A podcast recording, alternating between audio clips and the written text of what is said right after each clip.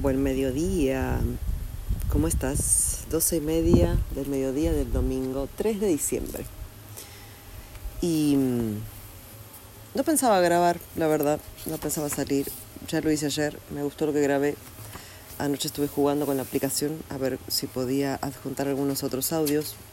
Eh, no resultó, pero me quedé jugando un ratito.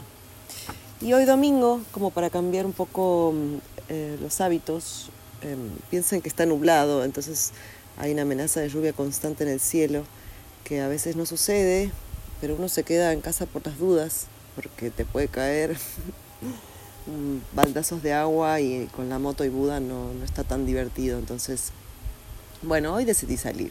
Dije, 50 de probabilidad de que llueva, 50 de que no. Así, todo es a la suerte. Vamos a salir. Y me vine por nuevos rumbos. Entonces, em, vine hacia el lado norte, que el lado norte de hecho suele llover más y suele ser más fresco. Y bueno, de hecho pensaba esto en las canciones y esto de ir al sur. Si va para el sur, si va para el sur. De hecho, creo que Kevin Johansen tiene una canción eh, también del sur que está muy buena. Y siempre digo, el sur siempre es más verano. Y digo, no, porque vivo en Argentina. Bueno, no vivo en Argentina, nací en Argentina. Y el sur siempre fue ir al, al opuesto al invierno, al frío. Pero salvo Argentina, el resto del mundo siempre quiere ir al sur porque hace más calor, ¿verdad? En México pasa lo mismo, al sur están las playas y el Caribe. Aquí en Bali por lo menos el, calor intenso está en Uluwatu, que es al, bien al sur de la isla, y así con muchos otros países. Así que bueno, el sur, y me vine para el norte. Porque mucha gente me dice, vamos a las playas, y me encantan las playas, pero en realidad si tuviera que elegir un lugar donde vivir, elegiría las montañas. ¿Vos de qué sos? ¿De playas o de montañas? Viste que, somos de un estilo. Eh, yo creo que la montaña lleva más a la meditación, al silencio, a la tranquilidad, e incluso a contemplar la inmensidad de, de una roca gigante que está ahí, quieta, con muchísimos, muchísimos años ahí meditando en la paz, en la quietud, mirándonos. Y me encanta mirarla porque siempre descubro cosas nuevas. Y hablando de descubrir cosas nuevas, no sé si escuchaste el podcast anterior que te decía que, que volví a ver una vez más, después de como 15 veces, eh, el documental que se llama Mundos Internos, Mundos Externos, que te lo recomiendo mucho, em, que hablaba como de la, la repetición. No la repetición... Mm, Sí, eh, bueno, yo, te, yo te contaba esto de las capas. Con realidad muchas capas em, hacen la ilusión de solidez. Entonces parece que estamos moviéndonos, pero es como, em, para que te lo imagines, em, muchas fotografías puestas unas al lado del otro. La especie de stop motion, ¿no? Que son muchas imágenes que si las pones continuamente y a una buena velocidad, parece que se están moviendo en realidad, pero son fotos, son imágenes. Taca, taca, taca, taca, taca, taca, taca. Em, entonces, con respecto a esto y con respecto a volver a, ver algo que ya vi y. Em, como volver a aprender algo de lo que ya viste, ¿no? Si ya lo vi, sí, ya lo vi, ya lo aprendí. Es como algo que les quiero leer ahora. Realmente lo relaciono con esto y por eso acabo de abrir el micrófono, porque estoy mm, empezando a leer un libro que se llama El arte del té de Hoyo, es un libro que me regalaron em, acá en, en Bali. Normalmente cuando la gente se va de la isla o tiene que dejar una casa, siempre se sueltan muchas cosas y, los que estamos alrededor, los que nos quedamos aún, recibimos muchas cosas. Siempre es este intercambio, como lo de los swap que les decía. Y mm, lo que les quiero leer es este pedacito porque me gustó muchísimo. Dice, se cuentan muchas historias sobre el té. Mm, te voy a repetir esta muchas veces porque ese tipo de historias que deben ser repetidas una y otra vez hasta que te empapes en ella, como una especie de alimento. Cada día necesitas tomar alimento. Y no dices, desayuné ayer por la mañana, así que ahora no me hace falta. Tenés que comer cada día, todos los días, no decís, ay, bueno, porque comí ayer, ya no, necesito hacerlo hoy. Estas historias son como alimento. En India existe una palabra especial imposible de traducir. En español existe la palabra leer. En India tenemos dos palabras que significan leer. tenemos dos palabras. Una significa leer y la otra significa la lectura de la misma cosa una y otra vez. Es como aprender una parte. Cada mañana lees el Gita, por tanto, ya no es una lectura, porque ya lo has leído muchas veces. En cambio, es una especie de alimento. No lo lees, lo comes todos los días. Es también un gran experimento porque cada día hallarás nuevos aspectos en su significado, nuevos matices. El libro mismo, las mismas palabras, pero cada vez descubrirás que un nuevo aspecto se ha abierto ante ti. Cada día sentirás que estás leyendo algo nuevo porque el Gita y ese tipo de libros tienen esa profundidad. Si los lees una vez, te quedarás en la superficie. Si los lees dos veces, ahondarás un poco más. Tres, mucho más. Mil veces y entonces comprenderás que nunca puedes agotar estos libros, es imposible. Cuanto más alerta y más despierto llegues a estar, más profunda será tu conciencia. Ese es el significado.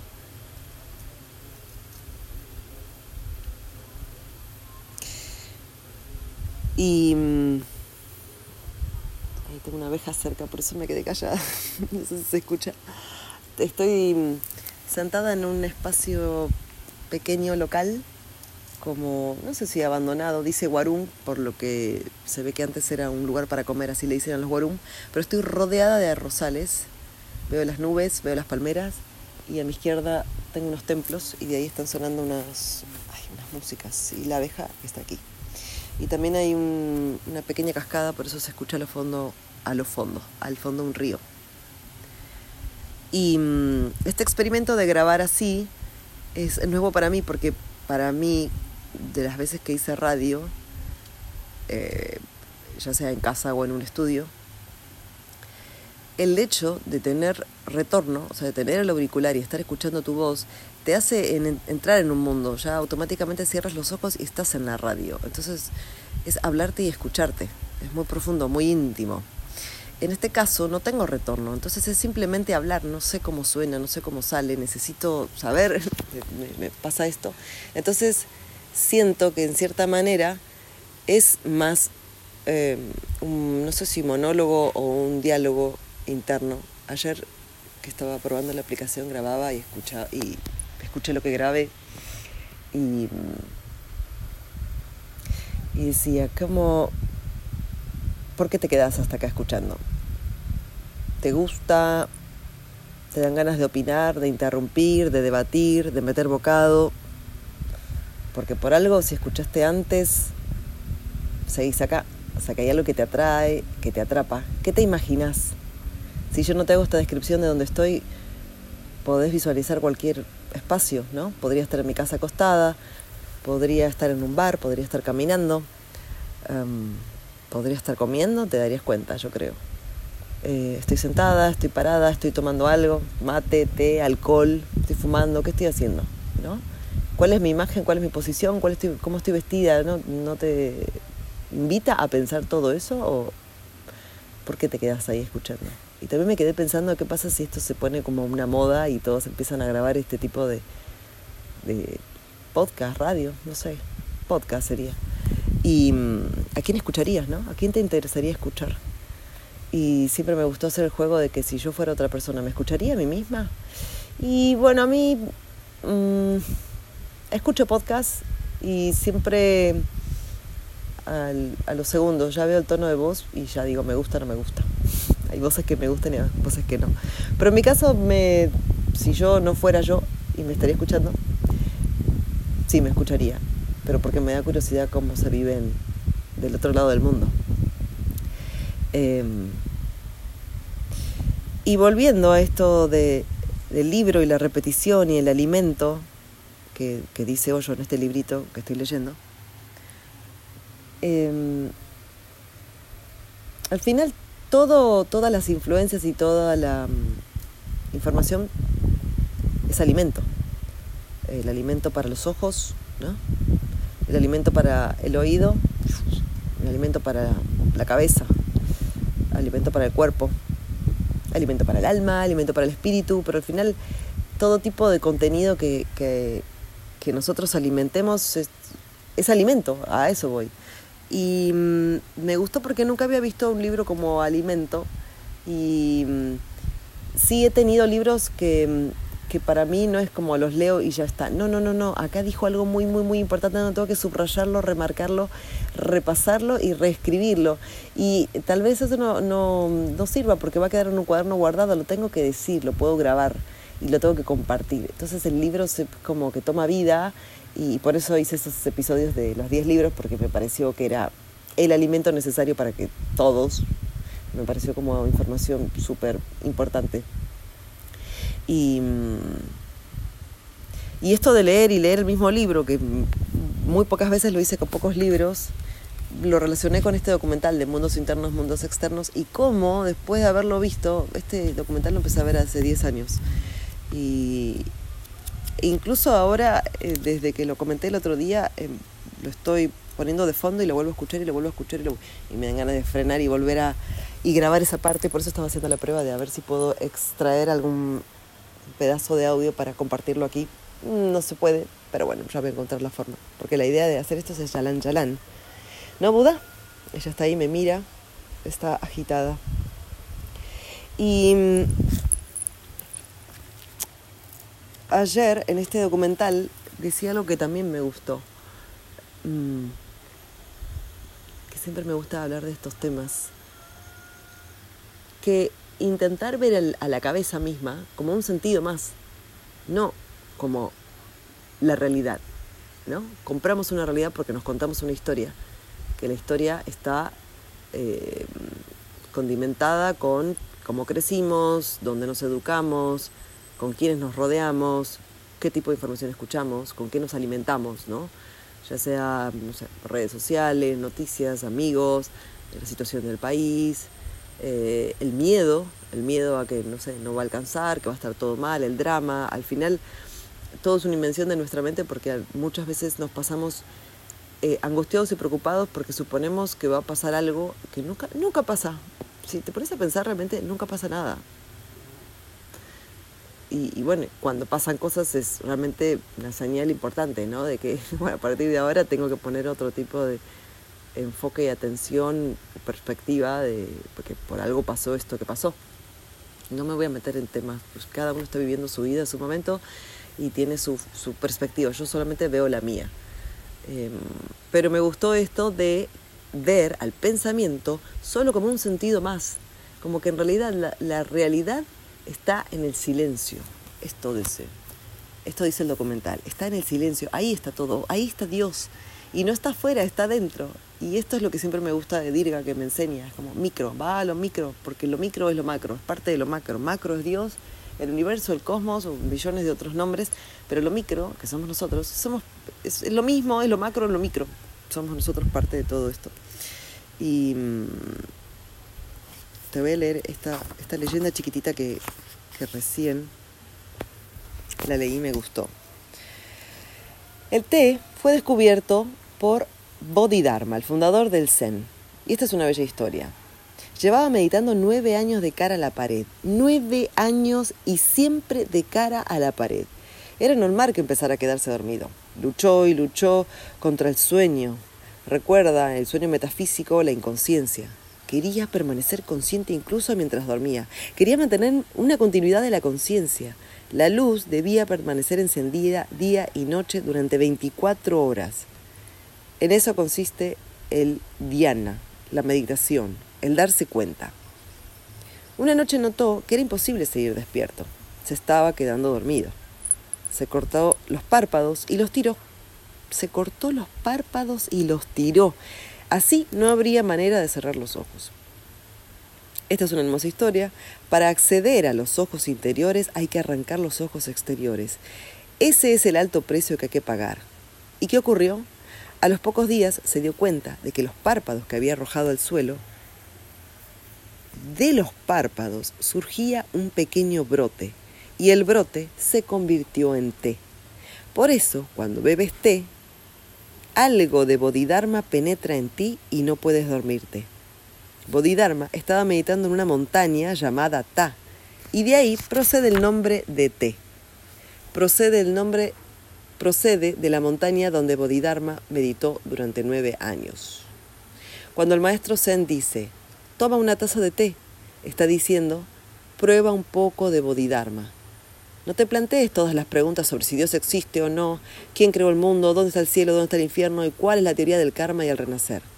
Cuando el maestro Zen dice, toma una taza de té, te está diciendo, trata de volverte más consciente, no te entretengas con tonterías, no te van a servir de nada.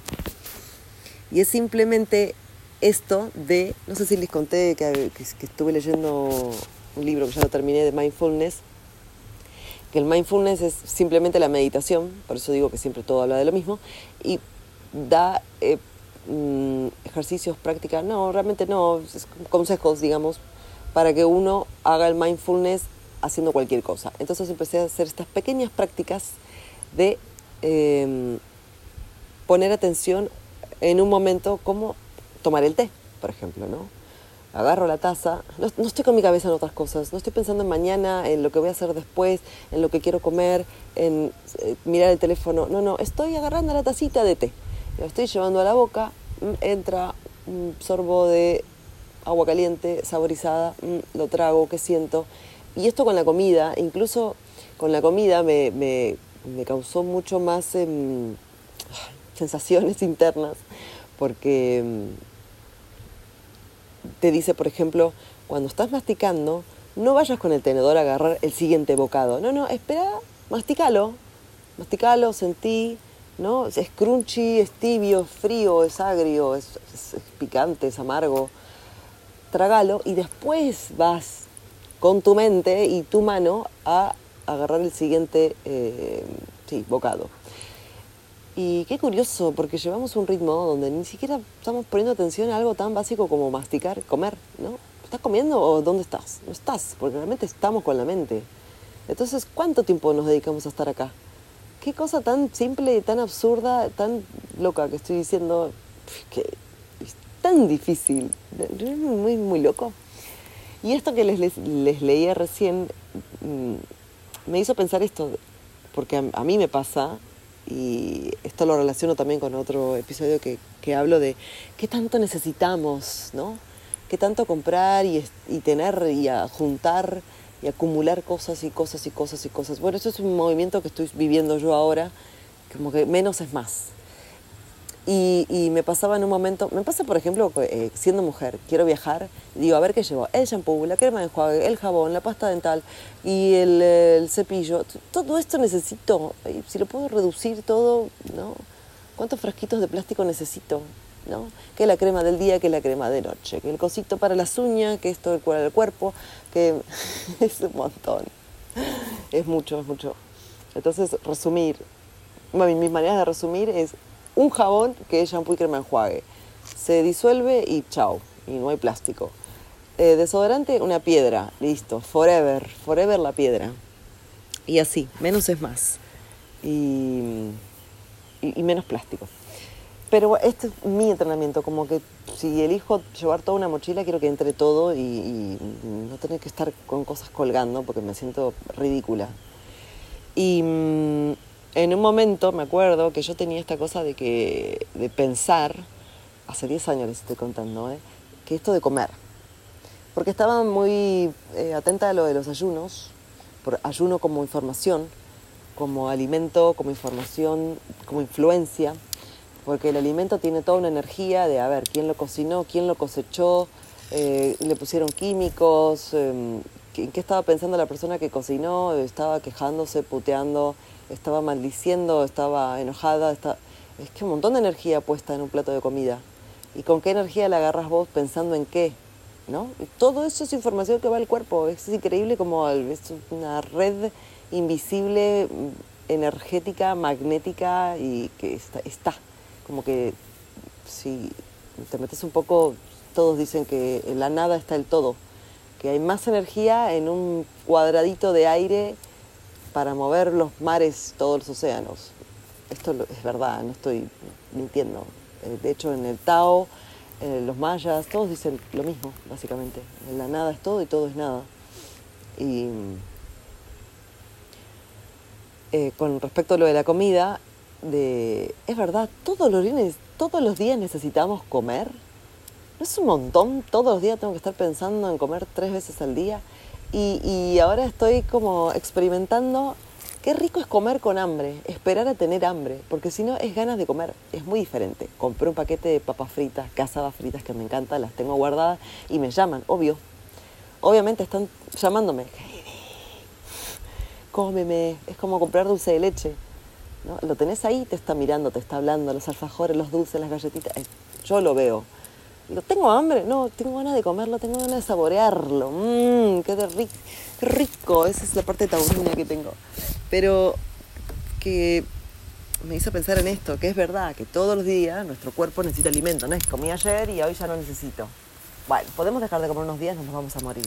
Dejamos, dejamos de de vivir solo si no respiramos, o sea, el aire. En el resto podemos aguantar un par de días más. Bueno, voy a caminar, dejo mis cosas ahí. Se va a escuchar un poquito de viento. Y entonces em, me gustó esto que dice, sí, claro, nuestro cuerpo necesita comer todos los días, tomar agua todos los días, ir al baño todos los días, son necesidades básicas. Y dentro de estas necesidades básicas, eh, elegir un libro que tenga un contenido que nos mueva y elegirlo y tener la práctica de leerlo todos los días, ya sea solo una frase, eh, puede tal vez hacer un cambio, ¿no? Yo siempre propongo esto como experimento, porque me encanta experimentar. Me acuerdo en una crisis existencial que tuve hace 10 años, y ahí empecé a hacer esto, y había leído tanto de que nuestro cuerpo es agua, que no sé cuánto porcentaje de nuestro cuerpo es agua, y que incluso la luna, ¿no? Luna llena, luna nueva, mueve los mares, los océanos, claramente nos va a mover y afectar a nosotros, que somos agua y como el agua es vibración, el agua traspasa todas las dimensiones, que dije, bueno, a ver, mismo esta, este mm, invento, no, este... Bueno, esta forma de que si vos pones muchos frascos de agua y alguno le hablas eh, enviándole amor, luz, cosas lindas, qué lindo que sos, todo lo bonito, y a otro le estás eh, regañando, puteando, gritando, con el paso de los días vas a ver cómo el agua que le mandaste amor está clara, limpia, como agua purificada de alguna manera. Y el otro agua que le diste cosas negativas está más cargada. Yo había hecho esa prueba en casa hace unos años, me acuerdo que lo había compartido en Facebook, y, y sí vi que en la parte del agua mm, mala se armaron como una especie de piedritas, como, como tierrita. ¡Wow! Dijo, un frasco cerrado, de hecho, no, no había forma de que entre eso ahí. Entonces empecé a hacer estos conmigo, en mi cuerpo, y ahí fue donde empecé a hacer Bikram, porque es un ejercicio de una práctica de yoga, de repetición, que a mí me costaba mucho porque me aburre, siempre lo mismo, me aburren las rutinas, y em, era en el espejo. Entonces digo, a ver, doble, doble, double challenge. Primero, repetición, como ya sé todo lo que va a pasar, ya sé lo que va a decir, ya sé cómo sigue, pero tiene todo un aprendizaje la repetición de las las posturas. Y esto, diciéndole el espejo, era hacer foco solo en mí, en el espejo, y hablarle a ella, que es Heidi, pero que está en el reflejo del espejo. O sea, hablarme a mí, porque claro, si yo puteo, maldigo, me enojo, siempre digo lo mismo, no va a ir tan lejos. La palabra es mágica y es un hechizo y es. Eh, cuidado con lo que digas, impecable con tus palabras. Y mm, no va a ir más lejos de tu cuerpo.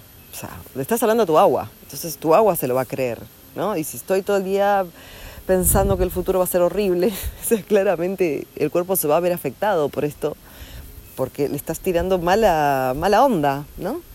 Entonces empecé a hacer estas pruebas de que por más que me sienta triste, apagada, que no le encuentre sentido a la vida, de qué, por qué, para qué, toda la duda existencial, empecé a hablarle al cuerpo y cambió.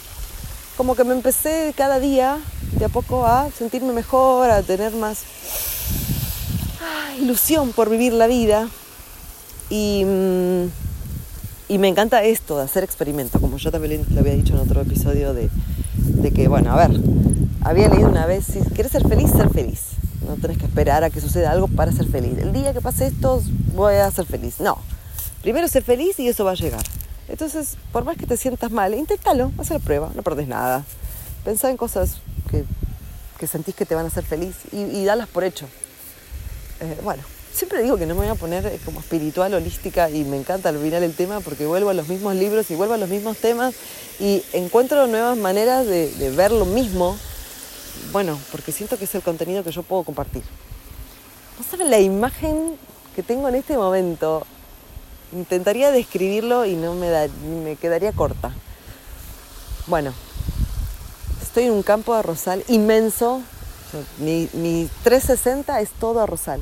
Y ahora mismo mientras hablo estoy girando y dando vuelta con la mano. Allá a lo lejos hay dos hombres trabajando en la cosecha. Y acá tengo un arroyito, creo que se escucha. Del lado izquierdo hay palmeras y del lado derecho es el horizonte en escaleras, escaleras y escaleras de arrozales que cambian el color según su cosecha. Por ejemplo, donde estoy acá se ve más clarito porque ya cosecharon y quedó el, el, arroz seco, la planta seca. Más allá está verde, verde, pero un verde profundo, fuerte, porque ahí está nuevo, se ve que cosecharon hace poco. Más por allá está amarillo, porque se ve que ese arroz está listo para ser sacado. Y estas, em, a ver, ¿qué, te imaginarás, no? Estas em, aguas que escuchas son los subacs, así le dicen en, en balinés. Es el sistema de irrigación de agua de los arrozales. Y es como una especie de cañería, tubería natural, no sé, pero milenaria seguro. Y ellos tienen el sistema de irrigación de los subac, incluso hay personas que están encargadas de controlar esto. Entonces, por ejemplo, el, eh, el arrozal que está listo para ser cosechado, tienen que cortar el agua ahí. No lo cortan eh, con ellos metidos en el agua, sino que cortan, se seca, se pone amarillo y ahí sácate a cortar todo. Bueno, ahora que me estoy moviendo veo que ah, sigue y sigue y sigue, porque tengo el horizonte. Pero es hermoso ver em, todas las tonalidades de verdes, verde clarito, más amarillo, un poco más gris, más oscuro, em, la paz que se vive. Y el, cielo un poco nublado, los árboles de fondo, el vientito que hace que, que todo baile y se mueva. Incluso hay muchas banderitas con, con plásticos de colores colgados y esto lo usan para a modo de espantapájaros eh, bueno, al final siempre hago esto, ¿no? Les, cuento un poco de lo que les quiero contar y después les describo un poco dónde estoy. Esto es muy diferente de lo que venían escuchando, ¿no? Y hay algo que me hace mucha gracia, porque la viveza balinesa, como le decimos en Argentina, la viveza criolla, de, lo, ingeniosos que son para, para cualquier cosa. Por ejemplo, eh, hay una parte del, del momento de la cosecha del arroz donde vienen los pajaritos, que son chiquititos, mínimos, y se, se, posan en la punta de los arrozales. Vos decís, pero el arroz es una hoja, parece pasto largo. No, el, pajarito es tan chiquito que se puede posar ahí y les come el arroz, la semillita. Entonces ellos se crespan y crean un sistema que es un hilo Imagínense que una, una es grande, no sé cuántos metros tendrá, pero yo estoy viendo acá como a un kilómetro allá hasta el fondo. Bueno, ponen palos, como haciendo el camino, cuelgan unos hilos y en los hilos cuelgan bolsas de plástico y muchas latas y cosas que hagan ruido. Entonces, ellos, eh, siempre los arrozales vas a ver como pequeñas casitas, que básicamente es un techito, porque claro, hay sol, hace calor, y em, como nunca sé cómo describirlo, te diría que es como una especie de mesa gigante con el techito. Porque está abierto, no tiene paredes, está hecho de, madera y el techito de, de, metal, a veces depende de con qué lo hagan. Y mm, ellos se sientan ahí y desde ahí tiran el hilito cada vez que ven los pajaritos. Y si no salen, asoman la cabeza y gritan ¡Ah! No, es genial, esto es genial. Como espantar pajaritos. Em, qué curioso que siempre que me pongo a hablar, sea 30 minutos, como ahora. Mm, Buda se fue corriendo, está feliz. Voy a cortar esto y voy a hacerte un video para así después te muestro de qué se trata todo lo que te estoy contando. Em, bueno, me dan ganas como de meterme más en la profundidad y contarte más y más. Pero vamos a dejarte con las ganas y ah, bueno, me gustaría saber algo de vos, ¿no?